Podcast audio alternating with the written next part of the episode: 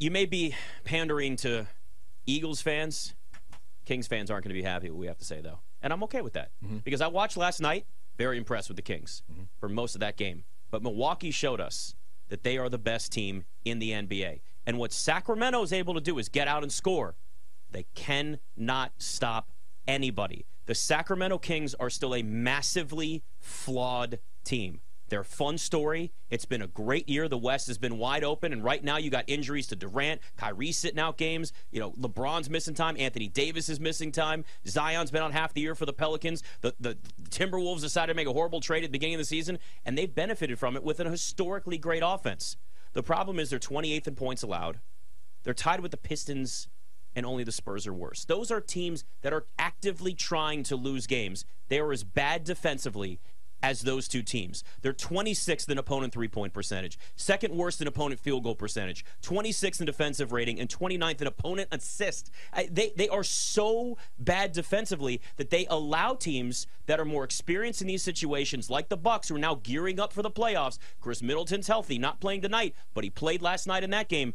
The Bucks now are looking at the playoffs. The Bucks are now showing, hey, you guys have been talking about the Celtics all year. No, this is still about us. And look, the, the Kings can win a playoff series if they get the right matchup. Sure, it depends on who they see. Yeah. It depends on who they, who's injured and who's not. The West is a complete mess right now, and they're taking full advantage of it.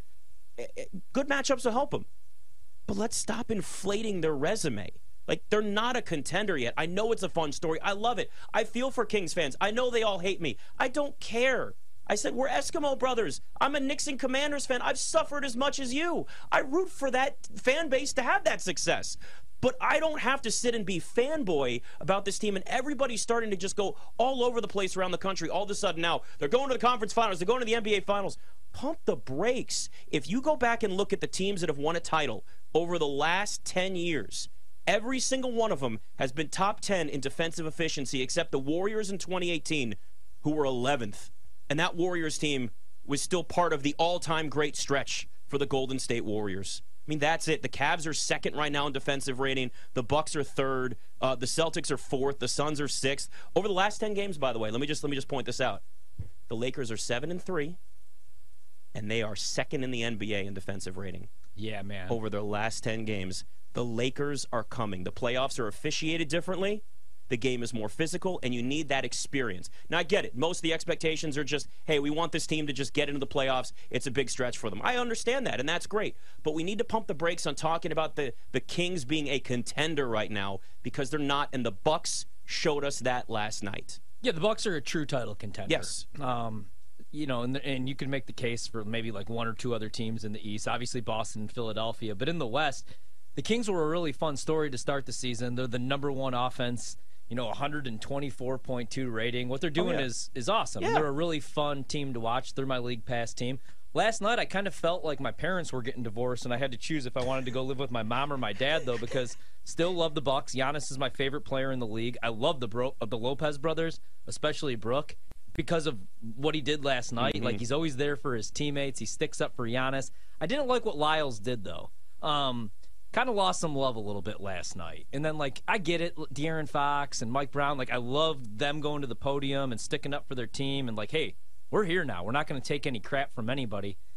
But I just, I'm kind of with you because at first I was like, okay, them making the playoffs is a good story. Them being mm-hmm. a top five seed is a really awesome story. Then they build off this.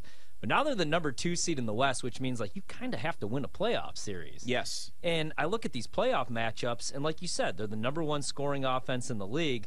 But right now, if the season were to end, they would match up with the Lakers as the seventh seed. And since the trade deadline, the Lakers are actually the number one defensive team in the league. And if LeBron's healthy and AD's healthy, I would have to probably pick the Lakers as a seven seed to beat them. And, and maybe they avoid the Lakers and they get the eight seed, who right now would be the Dallas Mavericks. I don't know that I like the Kings in a playoff series against Kyrie and Luka either. I'm going to go with the best player and guys that have been there. So, a fun story, a really fun story, a really fun team to watch. But when it becomes a half court game in the playoffs and you have to defend, I just don't know if I trust the Kings Like- yet. De'Aaron Fox is a great player. He's showing he may be the next Jrue Holiday as a I great two-way guard. But I just don't trust De'Aaron Fox or even Domantas Sabonis to take over a game like Giannis could, Who's guarding LeBron? like KD could. Who I mean, it, it, it- they don't. You need guys that can go and take over games too. You mentioned Kyrie. Yeah. You mentioned Luka. Those are guys that also have that experience in the playoffs. Matchups certainly matter with this. And if, if KD's still hurt in the playoffs, you hope he's not in the matchup with the Suns, they can maybe beat the Suns. I mean, there's a chance, but it's not a full strength win. That team's not there yet. If they can get better defensively, they got a bright, bright future. But I know nobody cares when I say that out there. They're just mad that I'm not sitting there drinking the Kool Aid like everybody else is starting to do. I'm just not going to do it because I don't trust that team defensively. So it is what it is, and they're a lot of fun. And I, I that organization deserves absolutely everything they can. It's BetMGM tonight.